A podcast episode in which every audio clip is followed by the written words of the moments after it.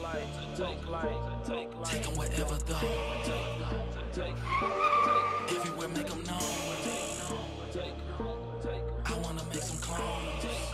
Yeah, yeah, yeah. Modeling Christ alone. I take his name around everywhere I go. Every city, every town, I will make them known.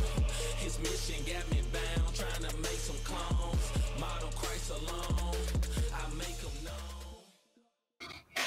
Yo, yo, yo, we are back. Episode 62 of the Not The Same Podcast Bible Study, hosted by this one word, C. Micah, and that one word over there, Mr. Rob Redeem. We're glad and gracious and very happy to be back with you for another Bible study, man. I think we're going to have a very good one tonight titled, Do You Believe?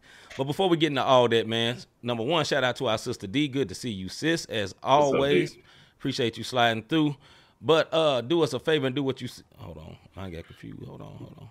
Get out of here. Get out of here. It's all anyway, good, man. Do what you see on the screen. Confusion, brother. No. Nah, our little thing got updated, so you know stuff is a little different. But number one, do what you see on the screen. When they see, do it. There you go. Number one, hit the like button if you're watching us on YouTube or Facebook. Also, if you have not subscribed to the Not The Same Podcast, number one, why? Number two, go ahead and do it. Number three, hit that notification bell so you can be notified when we are live, either on Facebook or YouTube. Facebook got their issues together and got us back on Facebook where we need to be. We're grateful for that. What's up, brother? Jerry Fudge, good to see you too as well. What's going on? We're glad to be back, man. Go ahead, bro. Hey, if you are watching on the rebroadcast, I don't know if you're on any of these networks, but shout out to our MTMB fam. They rebroadcast the Not The Same Bible Study every Sunday. The Sundays that we do it, because we do it every other Tuesday. So Life Show TV, Takeover Radio, Praise 365 Radio, Parable Radio, RYC Praise News, His Hop Radio, and Podcast Network, as well as the 520 Collective. Those are the spots that you can catch the Not The Same Podcast, be it the Bible study, the sports show, or the Faith and Music show that we do every Thursday exclusively right here on YouTube. So like my brother said, if you haven't hit that like and subscribe button, go ahead and do that right now. And as we get ready to dig into this, how you doing, brother? Before we get into the prayer, you know. I'm a little sleepy, and I did not go work out today, and I'm feeling kind of like I've neglected my own self, but I'm tired. And the brother was hungry, and I really wanted to eat some greasy food, but my wife gave me a sandwich. So blessings to having a wife that'll make you a good sandwich. You know what I mean? If you ain't got one, find you one of them things. I'm just saying. Yeah, man. Yeah, message. You need that in your life. Yeah, I'm just saying. Hey, well, for me, I got a chance to see my favorite movie this afternoon after having a trying time at the end of my work day. I had to go home and sleep that thing off because I allowed I got frustrated. So, you know, we are very transparent here on the Not The Same Podcast. 100%. I used some choice words, and now I have to do a Bible study. The enemy wanted me to say, hey, you're not worthy, you're a hypocrite, yada, yada, yada. But there were some things that I said where I quoted some folks who actually curse, curse words. It's not going to send me to hell, but that's not my normal vernacular, if you will. No. But here I am now and talking about do you believe? I praise God for his mercy and grace. I have repented. And I like to be transparent for those who condemn themselves or they feel less than when they make a mistake. I gave a briefing. It was a stern briefing. I have no grudges against anybody who heard my briefing. Not at all. I'm feeling good. And like I told them, I'm living my best life in Jesus' name. So with all that being said, Father God, in the name of Jesus, we come to you right now, just thanking you and praising you for another opportunity to share your word. I ask that you will bless the hearers. You will bless C and I. Let us hear from you so that we can speak intelligently and so that we can build a body and plant seeds so they can produce ripe fruit, not only in those listening, but in seeing myself as well, Lord God. We thank you and we praise you in Jesus' mighty and precious name. Amen. Amen.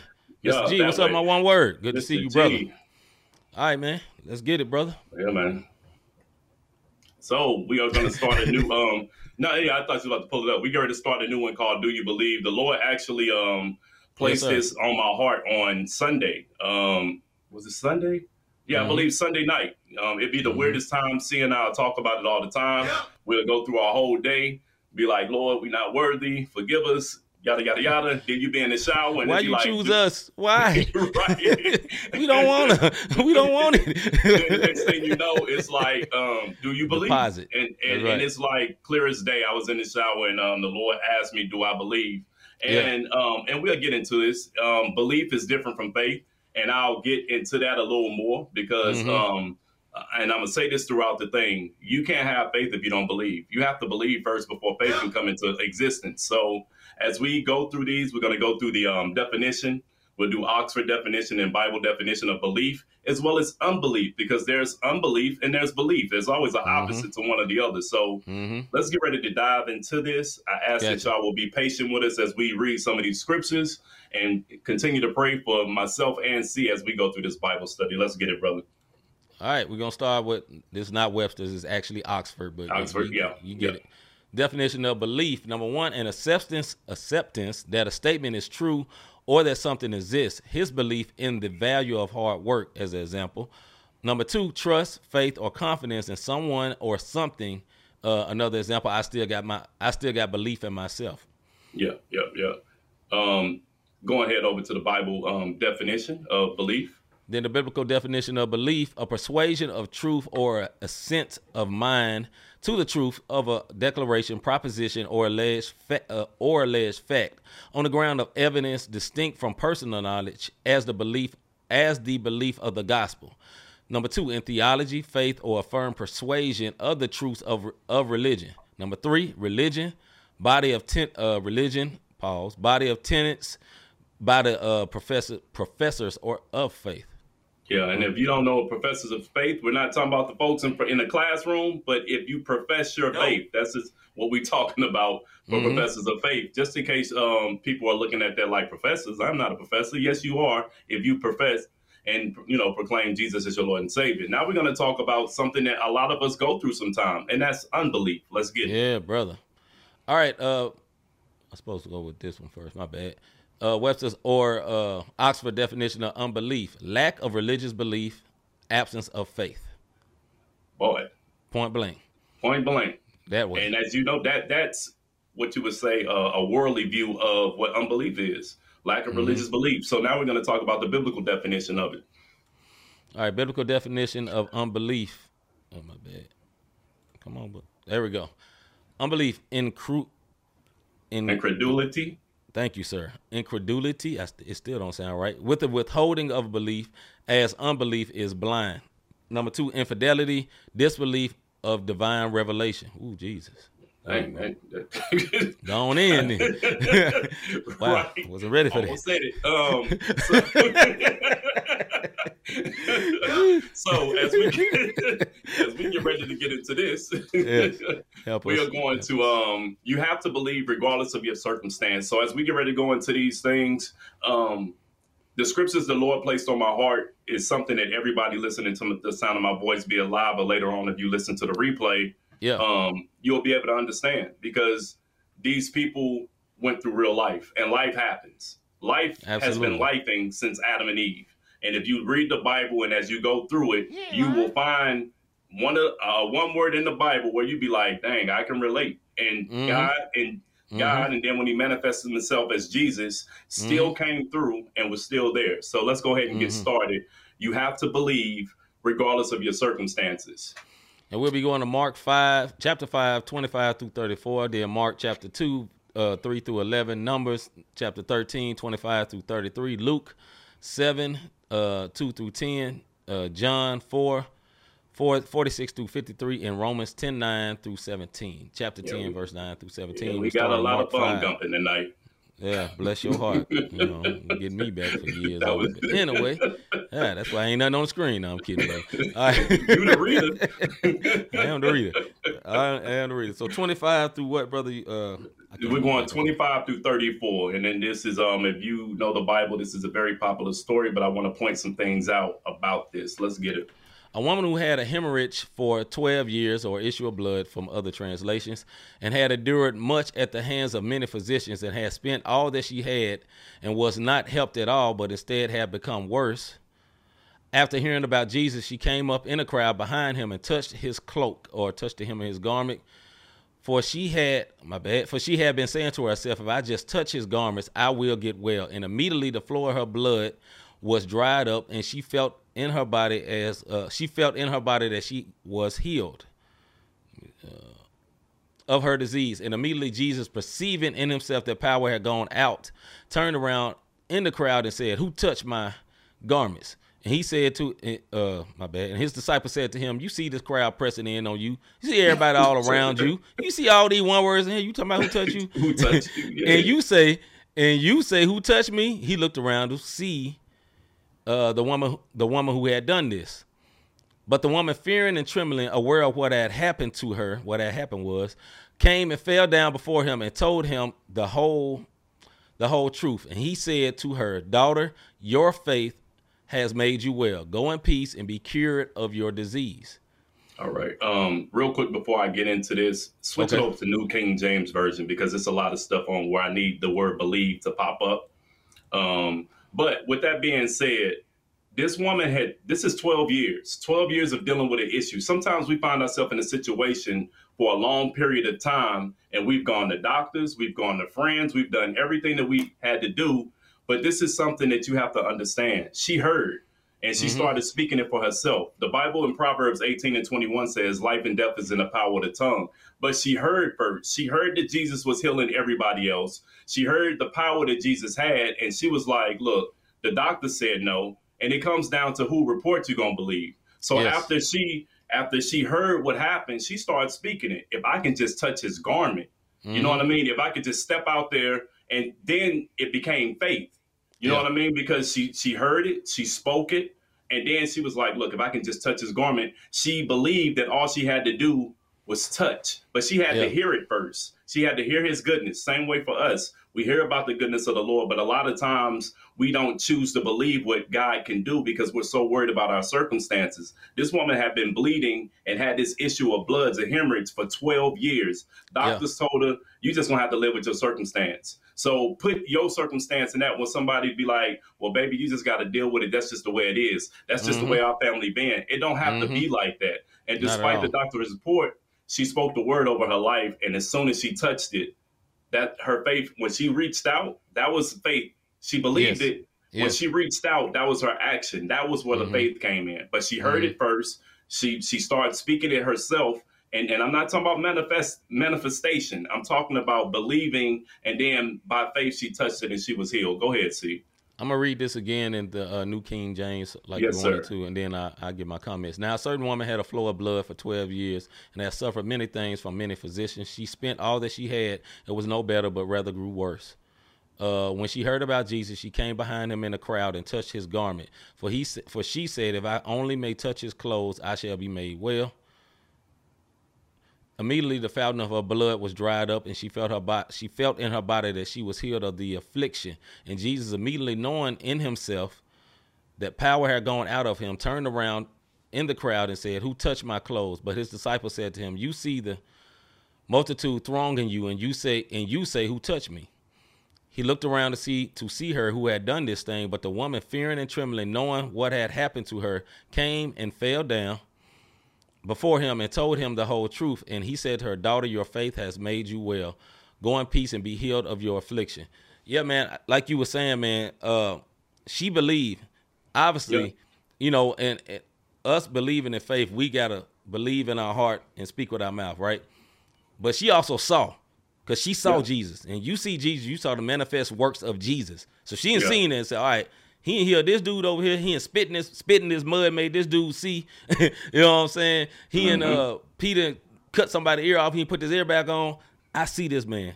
And then she decided, she stirred up in herself that, yo, if I just touch him, I'll be healed. And she would not let that thing go. And then she touched him in his garment. She did not touch him. She touched his clothes. Think about that, man. So much anointing was flowing out of our Lord and Savior that his clothes healed that woman. That's something, man. That's a whole nother level, bro, for real. And then the other thing, and we can go to queue up Mark 2:3-11.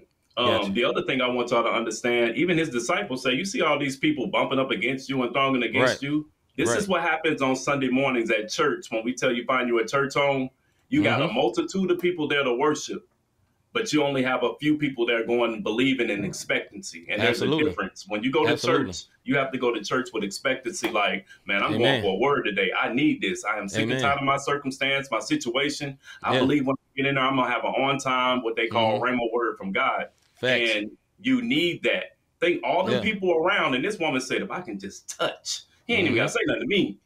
And we got to have that type of faith. You know what I mean? And if you don't have it, then guess what? Just continue to read your word, continue to pray, continue to believe so that your faith may build up. Mark 2:3-11.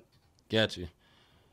And another also thing about that, man, the disciples of what was living with Jesus. It still was like, still was, they didn't get it. They living with him. Anyway, Mark 2:3-11, verse 3. Then they came to him bringing a paralytic man who was carried by 4 men. And when they could not come near him because of the crowd, they uncovered the roof where he was. So when they had broken through, they let down the bed on which the paralytic was lying, a paralyzed man. When Jesus saw their faith, he said to the paralytic, "Son, your sins are forgiven you." And some of the scribes who were sitting there reasoning in their hearts, "Why does this man speak blasphemies like this? Who can forgive sins but God alone?" But immediately when Jesus perceived in his spirit that they reasoned thus within themselves, he said to them, "Why do you reason about these things in your hearts? Which is easier to say to the paralytic, 'Your sins are forgiven you,' or to say, 'Arise, take up your bed and walk'? But that you may know that the Son of Man has power on earth to forgive sins," he said to a paralytic. He said to the paralytic, "I say to you, arise, take up your bed, and go to your house." Let me read 12. Yeah. Immediately he rose, took up his bed, and went out in the presence of them all, so that all were amazed and glorified God, saying, "We never seen anything like this." I never saw anything like this. So these 5 men, to include the paralyzed man, you know what I mean? Without a shadow of a doubt, they knew if they got in front of Jesus, their friend would be healed.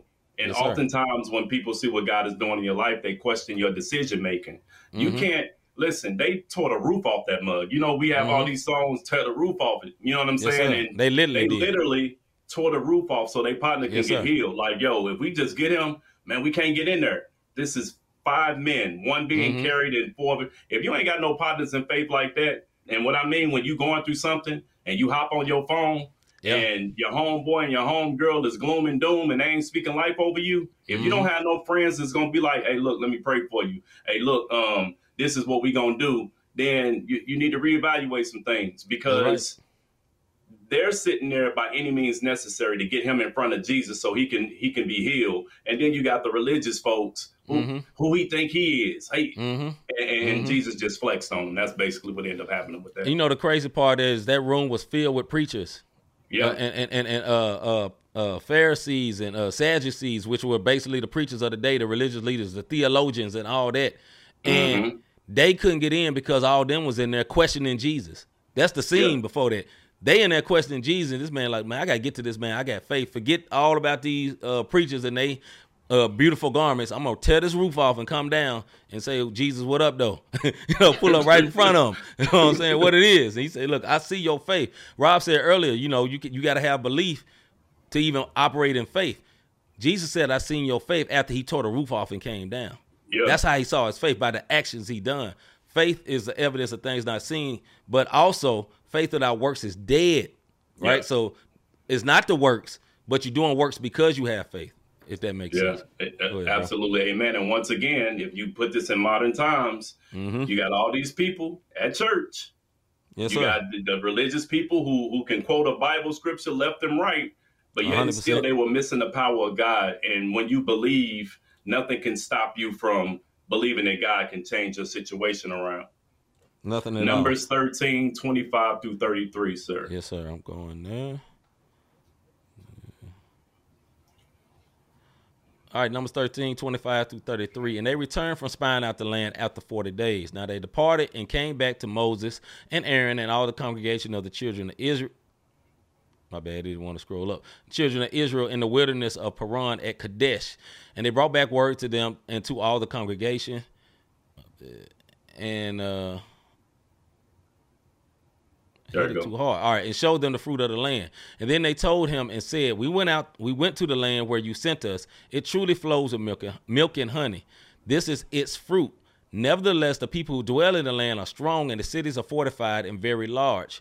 Moreover, we saw the descendants of Anak there, and the Amalekites dwell in the land of the south. The Hittites, the Jebusites, the Amorites dwell in the mountains of the Canaanites. Mountains and the Canaanites dwell by the sea and along the banks of the Jordan. Then Caleb quieted the people before Moses and said, let's go up at once and take possession, for we are all able to overcome it. But the man who had gone up with him said, we are not able to go up against these people, for they are stronger than we. And they gave the children of Israel a bad report of the land, which they had spied out, saying, the land through which we have gone as spies is a land that devours its inhabitants, and all the people whom we saw in it are like men of great stature. How far am I supposed to go? 35, is that right? No, 33 is it. Yeah, I know I need to read this one right here. They were there. We saw giants, the descendants of Anak, who came from the giants, and we were like grasshoppers in our own sight. So we were in their sight. All right. So the point for this one and what I'm making, out of the 12 men, there were only 2 that believed that God could would be with them to conquer. As you saw Caleb, yes. Caleb was like, yo, we can go down there and do this right now. Why? Yeah. Because he knew God had their back, and he believed that, hey, yo, God promised us this. Mm-hmm. You know what I mean? Well, the other people, and this is what we'll do sometimes. God will give us a promise and say, this is yours. But then we'll look at our circumstance like the other 10 did. Like, no, we can't do that. So they gave a bad report to everybody mm-hmm. else and caused mm-hmm. fear and doubt, where you had 2 men who stood on God and believing in God. And this is what I'll say. Don't stop someone else's report about your situation from believing in God, what he told you to go do. If he told you to start that business, then go start the business. Don't go ask your cousin, your auntie, your one uncle who a pastor. Like, don't, that's not for you to do, because mm-hmm. you could get a bad report and cause the fear and doubt to set in. You have to stand on what God has given you. And Caleb and Joshua was the other spy that actually stood up and said, yo, we can go down there and do it. God already promised to us. Now it's just time they believe. And then the faith activated, even though we're talking mm-hmm. about do you believe, the faith was activated by them saying, we can go down there right now. Let's get this done. Yes, sir. Yes, but because you got all these doubters, it works like that. Yes. It's like doubt will always win over those who are walking by faith and believing mm-hmm. in God. Why? Because mm-hmm. it's so much easier to doubt, because you don't believe, truly believe like you say you do. Go ahead, bro. And, you know, also, you know, this was not figurative. These were literal giants, yeah. right? So the fear, not the fear of God like reverence, the fear of God like, oh, I am scared because they saw these giants. The fruit they brought back was big fruit. It wasn't like, you know, like little small grapes. No, these grapes probably big as they head. Like, so they was just like, man, we are like grasshoppers. What are we going to do? Mm-hmm. And what was so mighty about Joshua and Caleb, like, no, dog, we go take them right now. I don't care they giants. Just like, you know, with David. We wanted all the smoke. Yeah, we want all the smoke. The giant, they ain't nothing to my God. And you got to have some real belief and some real faith to talk like that when you see somebody out there 9 feet tall or whatever like that. You know, mm-hmm. but the example of this is like, we have giants in our lives, whatever it may be. And when we take it on, will we get fearful, or will we doubt, or will we believe like this? The Bible study is saying, will we choose to stay in the place of belief, or we choose to move in doubt because, oh, it's too big. You know what I'm saying? It's too scary. It's too mm-hmm. challenging. You know, this is too hard for us. You know, whether you're in trying to get a new position at your job, is like, well, I can't get it because, you know, I'm not educated enough.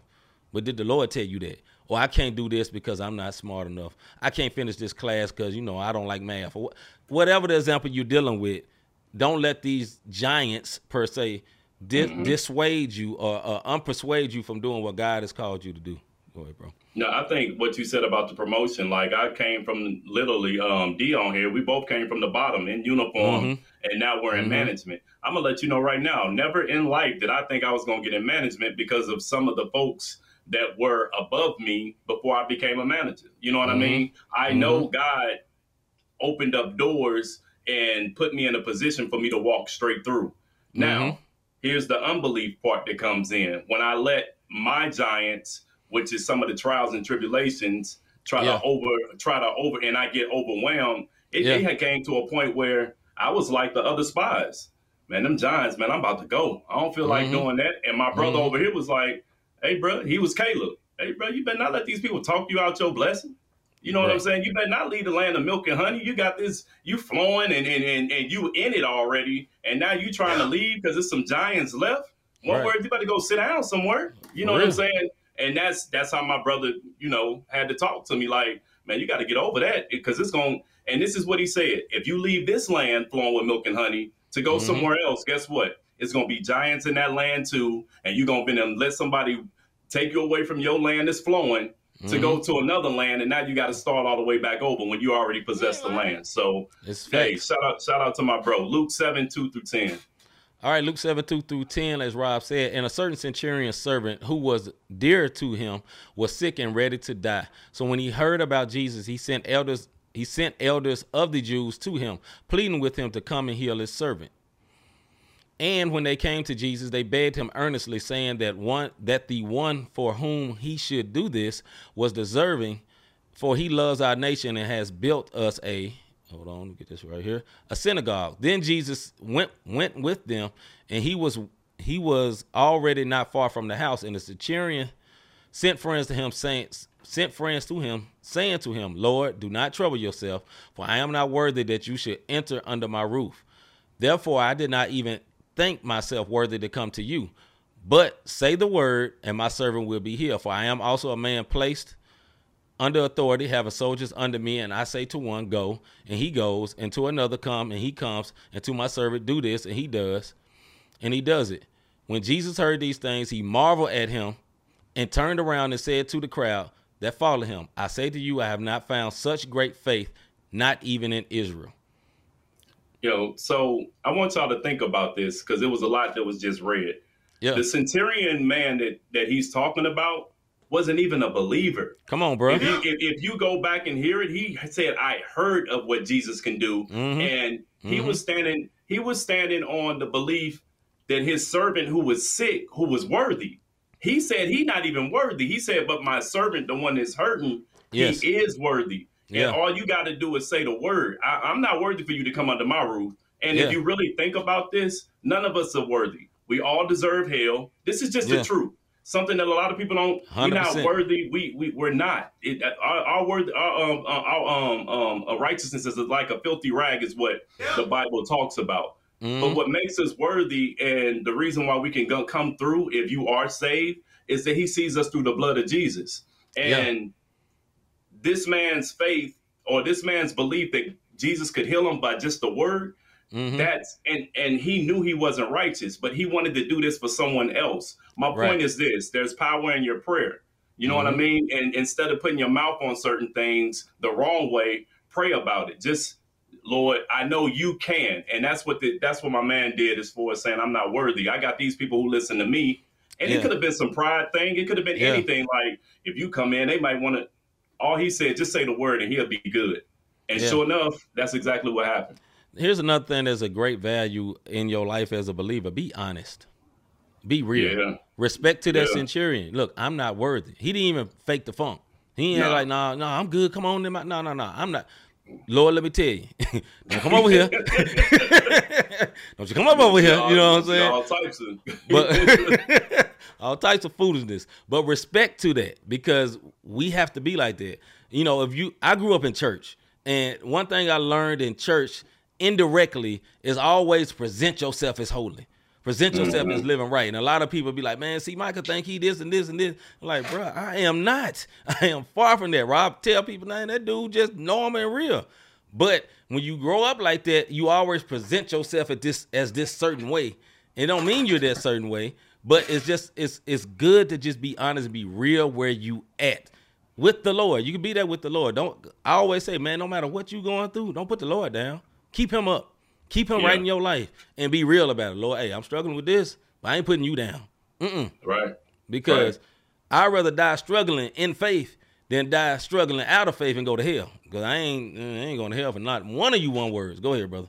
Love not only that, man, it doesn't mean you're a hypocrite. I think so. It does much, not. It so, does so not. So many times it's like, if I like I said when I started this off, I had some choice words. I cursed today, right?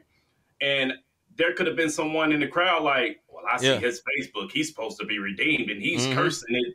It doesn't mean I'm a hypocrite. It means that we have those vulnerable human moments. You dig what I'm saying? As you look at some of these people, there are believers who got ill. There are believers who passed away. It doesn't mean God is any less, more powerful and loving God just because something happened. That's life. That's right.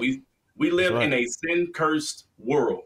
Whether you saved or unsaved, guess what? It rains on the just as well as the unjust. 100%. This is word. So It doesn't mean, Lord, why me? If it ain't one thing, it's another. You're right. And if you're a believer, guess what? Until you gone, homie, like it's facts. Well, how come they don't never, nothing ever happened to them? Because they're not a threat. When you trying to live righteous and you trying to do something, the enemy has to make everything come your way. Why? Because first of all, you turned your back on him.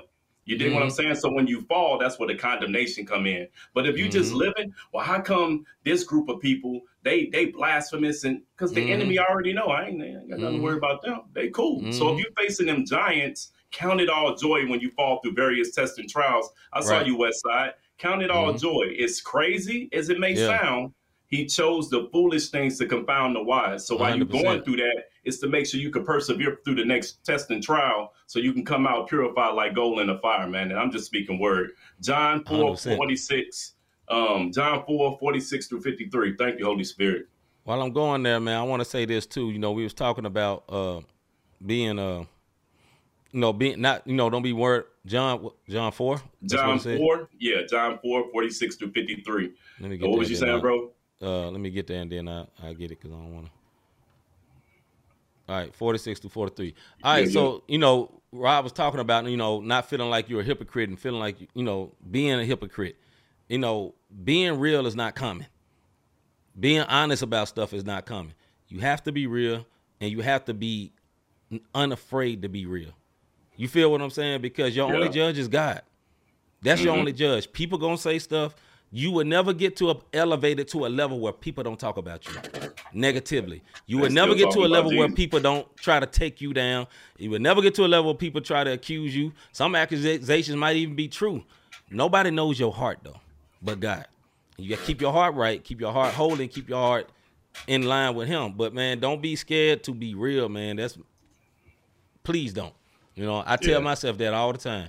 All right, John 4:46-53. Yeah, we're going through 53. It's a little reading. Get the reading, Rita.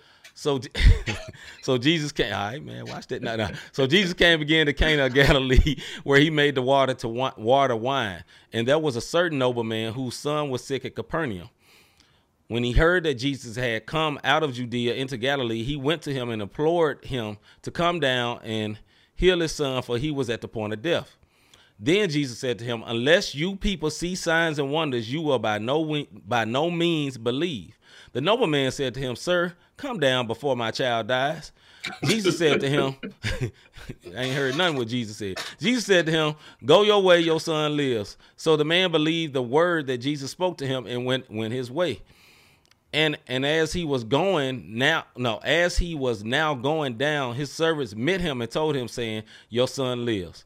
Then he inquired of them the hour when he got better, and they said to him, yesterday at the seventh hour, the fever left. So the father knew that it was at the same hour in which Jesus said to him, your son lives. He himself believed in his whole household. Yes, and this is what we're talking about. Do you believe? Look, Jesus was saying all that stuff to them people. He was like, look, they ain't talking about nothing. Come down here and I believe. I believe. Need you to. But I need you come on down here, Lord. I believe all that, but I need you come on down. But I believe. I need you. I need this miracle real quick. My son is dying, and I think this is the part where I want to, like, Jesus hears you. You know what I mean? Once again, you see a crowd of people, and I don't want y'all to miss this. And I praise God. Now I'm seeing why he gave it to me. It's a crowd of people every time. And it's only a select few who chose to believe while everybody else was going for the spectacle. So I will say this. There is nothing wrong with a mega church, nothing wrong with it. But a lot of times people go in for the spectacle and the music and or who the pastor is, and they're missing out on the manifestation of the Holy Spirit and Jesus who can really change their life and change what's going on in their life. And everything, and I thank the Lord for it, because, again, this came in the shower. It's crazy how these Bible studies come. And as I'm reading them, now I get it. Don't be the crowd looking and just in spectacle or, I heard that scripture before, or my mama told me that. Be the one who said, forget what they talking about, Lord. I need my blessing. I believe you can do it. That's what we got to believe. That's what we got to get to in our belief. Yeah. Amen. Where we going next? Romans 10. You know what? What time is it? skip the Romans 10, 9 through 17, because we're going to get to that. No, I'm going to give it to, I'm going to do it the way he gave it to me. Romans 10, 9 through 17. Good. About to do my own thing. No, the devil is a liar. I ain't part of it. All right. Romans 10, 9. I love you, brother. I ain't part of it. That if you confess with your mouth the Lord Jesus and believe in your heart that God has raised him from the dead, you will be saved. Mm-hmm. For with the heart one believes unto righteousness, and with the mouth confession is made unto salvation. I'm sure you heard this before if you've been in the church. For the scripture says, whoever believes on him will not be put to shame, for there is no distinction between Jew and Greek, for the same Lord over all is rich to all who call upon him. For whoever calls on the name of the Lord shall be saved. Mm-hmm. Was that it? 2:17, brother. Gotcha. How then shall we? Oh, yeah. How then shall we call on him?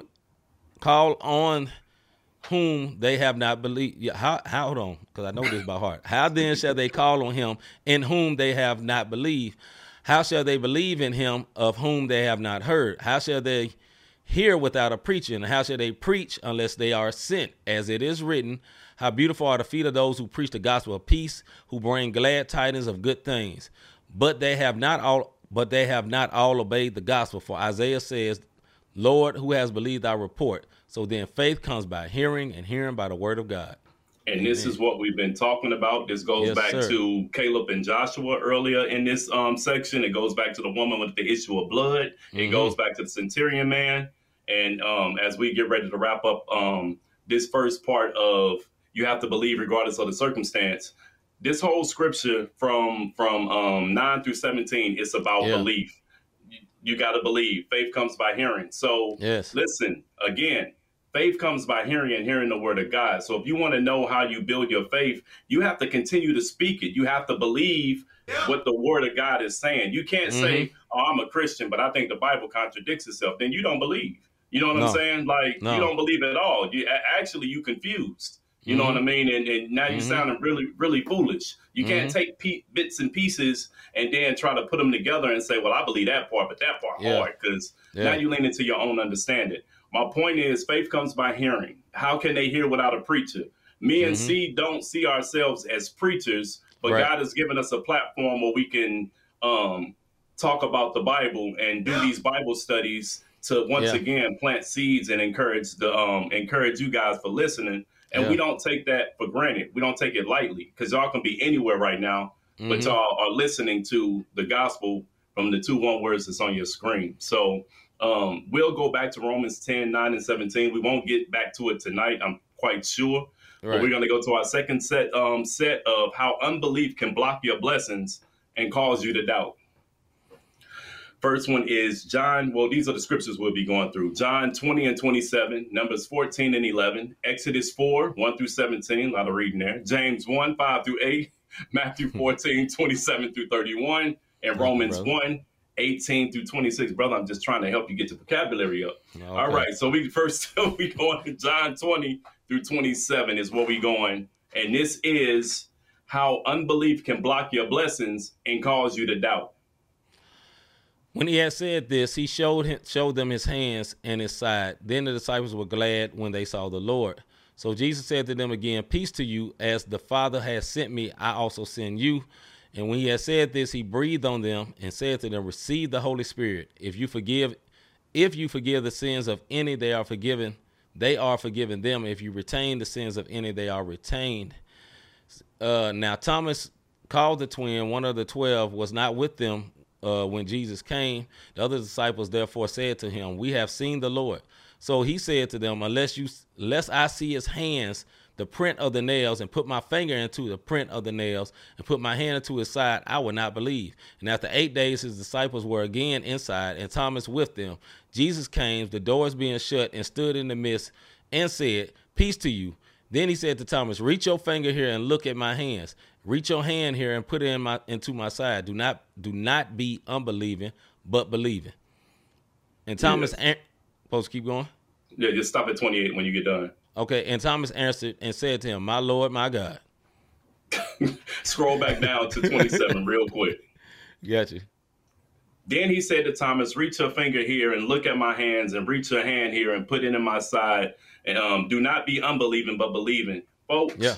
Thomas was with Jesus. Yeah. He saw the miracles. Yes. You know what I mean? He put Jesus used him to perform miracles, and he still doubted. And this still happens today. Jesus, Lord, if you just give me a sign, then I know it's time for me to do X, Y, and Z. And Jesus give him a sign, and we still going, and we still doubt. And like I said, unbelief can block your blessings and cause you to doubt. 100%. This, him not believing that Jesus came back, like all his partners lying to him, like they're playing a trick. Well, I'm going to have to touch the nail where the nails went in his palm, and I'm going to have to see what they pierced his side. I ain't believing nothing. That will stop him from believing everything that Jesus said when he said, for I go prepare a place for you, or, you know, for his eternity, because he doubted, even though he saw it. And it happens now. And if you're a doubter, guess what? As we read these scriptures, you're going to see a lot of people who doubt, and God still ended up using them. Go ahead, C. Yeah, I want to say this, too. All these people that God used were not perfect. Let me say that again. All of them had issues. All of them had problems from the Old Testament to the New Testament. None of them was perfect. Unto even Paul, who wrote over half of the New Testament, murdered Christians. You know what I'm saying? So a lot of times we say, let me get myself together. I can come to God. I try to live for God. No, live for God right now. He'll work out that stuff you got going on. Just come to him. Yeah, no doubt. Where we going next, bro? Numbers 14 and 11. All right. I think the other awesome part is how we jump from Old to New Testament. For those people that like to hear the Bible contradicts itself, it really don't. That's just somebody who never picked it up that way. All right, Moses, I'm sorry, Numbers 13:11. Then the Lord said to Moses, how long will these people reject me? And how long will they not believe in me with all the signs which I have performed among them? That's it. So this goes back to those, Lord, just give me a sign and I will do.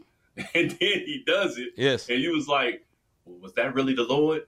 You know what that is? That's when fear has now overcame your belief and your ability to believe and have faith that God is going to do what he said. If you pray something, the Bible talks about pray these things. And if, when it says that, and you should pray these things and it should come to pass and he'll fulfill your prayer, that's if it lines up with the word. You know what I mean? You praying for increase and you bad with money. Your prayer needs to be, Lord, show me how to money manage, you know, how to manage my money better. Lord, give me some financial responsibility so that I can better do stuff. And then your increase starts to come. Lord, you know what I mean? So he will answer your prayers, but your prayers have to line up with his word, and then it will manifest itself. It can't be selfish because you got these selfish ambitions thinking you tricking God, you're tricking yourself. And for all the people that, you know, here that's on here to go to church and all that, you know, don't ever get into sign chasing. You know what I'm saying? Lord, give me a sign. Show me something. Let me see this and all that, man. At the end of the day, like Moses is saying right here, all these signs I perform for them, they still reject him. The children of Israel walked around a small area for 40 years. All the people died out, and God was showing them all. God literally made food fall from heaven. They still doubted. They still signs ain't gonna be it by itself. You have to just actually trust him, and it might be uncomfortable. Where we going next, bro? So we're gonna do Exodus 4:1-17, and then we'll wrap up tonight. As we see, this gonna be a two-part. And again, as you're pulling that up, this is just to give you, this is Moses talking to God because God has asked him to do something.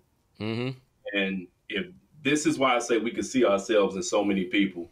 If y'all have never done this before, whether it be to your parent or more importantly to the Lord, let's go. Then Moses answered and said, but suppose they would not believe me or listen to my voice. Suppose they say the Lord has not appeared to you, or the Lord is not in you. So the Lord said to him, what is that in your hand? And he said, a rod. And he said, cast it on the ground. So he cast it on the ground, and it became a serpent, and Moses fled from it. Miracles. Them signs scare you, boy. Then the Lord said to Moses, reach out your hand and take it by the tail. He reached out his hand and caught it, and it became a rod in his hand, that they may believe that the Lord, God of their fathers, and the God of Abraham, and the God of Isaac, and the God of Jacob has appeared to you. Furthermore, the Lord said to them, now put your hand on your bosom. And that's like just down around by your legs. And he put his hand on his bosom, and when he took it out, behold, his hand was leprous like snow. And he said, put your hand in your bosom again. So he put his hand in his bosom again and drew it out, and behold, it was restored like his other flesh. Then it would be, if they do not believe you nor heed the message of the first sign, that they may believe the message of the latter sign. And it shall be, if they do not believe even these two signs or listen to your voice, that you shall take water from the river and pour it on dry land. The water which you take from the river will become blood on dry land. Then Moses said to the Lord, O my Lord, I am not eloquent, neither before you, or neither before nor since you have spoken to your servant. I am slow of speech and slow of tongue. Other translation, he stutters. So the Lord said to him, who has made man's mouth? Or who makes the mute, the deaf, the sin, the blind? Have not I, the Lord? The Lord is flexing on him. Yeah. Real strong. Now, therefore, go, and I will be with you with your mouth and teach you what you shall say. But he said, oh, my Lord, please send by the hand of whomever else you may send. Send somebody else, please, not me. So the anger of the Lord was kindled against Moses. So he even got on the lowest nerves. Yeah. Jesus. So the anger of the Lord was kindled against Moses, and he said, is not Aaron the Levite your brother? I know he can speak well. And look, he is also coming out to meet you. When he sees you, he will be glad in his heart. Now you shall speak to him and put the words in his mouth, and I will be your mouth, and with his mouth I will teach you what you shall do. So he shall be your spokesman to the people, and he himself shall be as a mouth for you, and you shall be to him as God. All right. So here's the thing, so do the sign. Oh, and it says you shall take this rod in your hand, in which you shall do the sign. This is something that I want y'all to understand with Moses.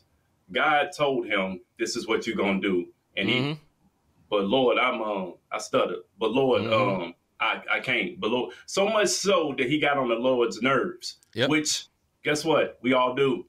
But by the grace of God, because he sees us through the blood, even the people who are still sinners, if they wake up tomorrow, I don't care if it's the most heinous crime. If they wake up tomorrow and breath is in their lungs, they have an opportunity to repent and move forward. Society not gonna want it, but that's praise God that he's not a man, because we'd all be, and I'm not cursing, damn to hell if it was up to man on our mistakes.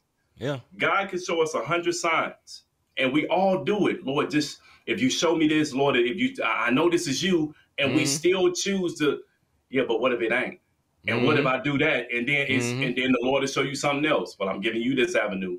Yeah, Lord, but and what that is comfort zone and fear. So you have to let the fear and doubt be overtaken with belief and faith. Yeah. You know what I mean? And I think C said it best. Faith without works is dead. And if you do step out there and it doesn't work, and you know the Lord told you to do it, he's not going to have you out there looking foolish. He'll provide that way to make sure that you're not out there. But you can't get out there and be like Peter did when he got out in the cares of the world. And we'll talk about that, where he got out on the water and the waves started crashing.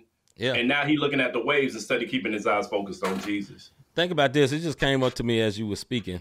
We are given this example of Moses, and Moses said, I got to stutter, I can't talk, I can't do all this. So much that he got on God's nerve.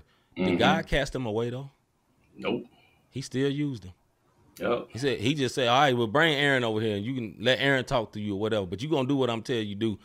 God still worked with him in his imperfections. You know what I'm saying? Like God was telling him, no, I can speak to you. Moses didn't really have enough faith that he can speak. God said, all right, fine, bring Aaron over here, but you're going to do what I want you to do, and we're going to work this thing out. All said and done. But as an example for yourself, man, don't think you are so imperfect that God can't use you. Don't think you got so many flaws that you can't be used by God. Don't think that you can't talk right, you don't stand right, you don't look right, your body don't work right. Don't worry about all that. If God giving you something to do, do it. Yeah, do it. He'll figure out the details. And if you can't do it, he'll give you an assistant. Like hey man, bring what do you say, Aaron over here? Aaron over here. Yeah, let Aaron help you. Gotta work it out, man. But we gotta just do what he asking us to do. Go ahead, bro. Go back to Romans 10 and 9. All right. Let's cue that back up real quick. All right. Because the one thing that all these people had in common, and I know this is the part that I want y'all to understand. Romans 10, 9 and 10. This is very, very, very popular scripture. And we do this at the end of every Bible study. That if you confess with your mouth that the Lord Jesus and believe with your mouth the Lord Jesus and believe in your heart that God has raised him from the dead, you will be saved. For with the heart one believes unto righteousness, and with the mouth confess and is made unto salvation. Yeah. This is your opportunity that if you don't believe, you've already heard. We talked about this. The centurion man, he heard. The woman with the issue of blood heard what Jesus can do, and that's what we're doing. We've been speaking so that you can hear what God can do through you, what he is doing through you for those who don't realize it. And if you don't know him, what he's willing to do for you. He's already did the main thing, which is he died on the cross. Jesus died on the cross and rose again on the third. And in order for you to be saved, you have to confess and believe. And it is very simple. Sometimes we make it hard. Why? Because it's like, we're not worthy. Well, we got past that part. None of us is worthy. The centurion man said, I'm not worthy. Just say the word. And I believe that he'll be healed. And it's the same way. You come humbly, and it's just repeat after me, Lord, I'm a sinner and I need a savior. I believe that you sent your son Jesus to die for me and die for my sins, and he rose on the third that I may have everlasting life. Lord, I repent and I receive your son Jesus as my Lord and Savior. Come into my heart. Thank you for this new life. In Jesus' name, amen. Amen. Now, if you said that, it's plain and simple. Welcome to the kingdom of God. Yes, now, sir. As all these people, as you saw Moses, doubt, it comes. You saw Caleb and Jacob and the spies, fear is gonna come. You see what I mean? Like, it's not just gonna be wholesome. The disciples, Thomas was right beside Jesus. And when Jesus left, because sometimes in this faith walk, it gets dry and you don't hear anything. You don't feel like God is with you. You don't feel like Jesus is with you. And you wanna give up. We've all been there. And then it's like, well, I need to touch his hands, you know? Listen, Jesus is there, but sometimes it's a matter of you walking and believing, and you have to believe. It's easy to believe when the blessings coming. Can you believe when all Hades is breaking loose around you and your spouse tripping, your kids tripping, you know what I'm saying? The job tripping, you tripping, you know what I mean? Because a lot of times we have these self-inflicted wounds and we forget the main thing. You a child of God, a peculiar people, a royal priesthood. The head, not the tail. And these are the things that you have to go through. West Side, you're going through these things, but you got to remember, you are a child of God. No weapon formed against you will prosper. Here's the thing that we forget. The weapons are going to form, folks. Always. You're going to go through these trials, but it won't prosper if you choose to believe and stand up on your faith and continue to press forward. If you fall, get back up, shake the dust off your feet, and keep it going. Like C said, he used murderers, he used drunks, he used prostitutes, he used all types of stuff, all types 100%. Of people with all types of just jacked up folks. And they went on to be great men and women of God, not just men, but women of God as well. And I want y'all to be encouraged with that, man. Like, anybody who's going through something, it's gonna happen. And I said it earlier, don't count it strange when you go through various tests and trials. Your finances is tripping. Whatever the case may be, you have to stand on the word, because you can't allow your circumstance to overtake you. And we can go ahead and do a quick recap on what we talked about tonight. I just want y'all to truly, truly be encouraged. Like, when we started off, we talked about what we're saying is, do you believe? And we went through the Oxford's definition. We know it says Webster. And then we went through the biblical definition of persuasion of truth. That's what we're doing. We're giving you the truth of the gospel to persuade you, or to direct you in a sense that you will believe what thus saith the Lord and not what thus saith your circumstance. And then we went on to unbelief. And this is a lot of times where even the Oxford definition, lack of religious belief, an absence of faith. If you don't have belief, you're not going to have faith. And without faith, it's impossible to please God. But without belief, you never can even get to faith. You dig what I'm saying? So it's a domino effect. And then we went into the biblical definition of unbelief. Scriptures at the first part, you have to believe regardless of your circumstances. And that's what I'm trying to drive home as we get ready to wrap this up. We went through Mark, some of the things that we talked about. And Mark is just faith comes by hearing. The woman with the issue of blood, all of us can relate. We hear the word of God. We speak it. That's a full sermon. You hear the gospel, you go speak it. And then after you receive the Lord, you go preach it. And that's exactly what she did. She heard it. She got saved. And then she gave a testimony. That's simple. And then we went how unbelief can block your blessings. We stopped at Exodus because I wanted everybody to see what Moses went through, because we all do it. Lord, I can't. Lord, this is. Lord, I got that. Lord, I'm not able to. Lord, if only you. And every excuse, and see, thank you for driving this home, and I'll let you go, bro. Mm-hmm. Every excuse that Moses made, and he even made the Lord mad. Mm-hmm. Guess what the Lord did? Loved on him and still made a way and used him to do mighty works for him. Yes. So this is the reason why, if you're holding a grudge against somebody, how? What have you done? What about your skeletons? You dig what I'm saying? And it's like, I don't fool with them. I'm holding a grudge. And I get it. Some people can do some stuff that's really, really foul towards you. Absolutely. You got to forgive and move on. But the Lord forgave us, and you just have to remember that. Go ahead, C. My bad, bro. Thank you, everybody, for watching, man. Appreciate Westside. Appreciate D. Appreciate Mr. G. Appreciate Jerry Fudge. And if I miss anybody, man, no, charge from my head, not my heart, man. We are so grateful. We said this story plenty of times, man. God put on my heart for us to do Bible study. Rob was like, man, you crazy. But God helped us both, you know, because God put it on my heart, but I still was like, I don't do no Bible study neither. But I was trying to be obedient, and I believe God has led us to do this thing. We thank you for comments like Westside said and other people we've seen that encourage us to keep going, man. If we heard anything tonight, man, never stop believing. Don't, you know, I always say this, do not give up on Jesus. Do not give up on God. Never stop believing. Don't lose your belief for nobody, for no situation, no matter how good you are or how bad you are, no matter how great your life is going or how terrible it's going. Don't stop believing. Don't put God down. Always keep him in your heart. And if you chose Jesus tonight as your Lord and Savior, welcome to the kingdom. Please find you a good church home to learn of God, buy you a Bible. You know, and don't worry about the price. Just go and buy you a Bible. You know what I mean? You can buy a Bible. Come on, bro. You find Bible anywhere. You find Bible at Walmart. They got all types of versions. Get you a Bible and learn of God and start that relationship with him. Trust me, he's been loving you. He's waiting on you. He's waiting on you. If you look at that example of Moses, where God was patient, God was aggravated, but he still used Moses because he had his intents to use Moses.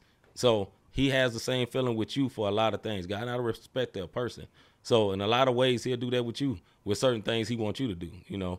Yeah, but with that being said, man, great Bible study, man. We'll be back tomorrow with our sports show. And tune in 6 o'clock sharp.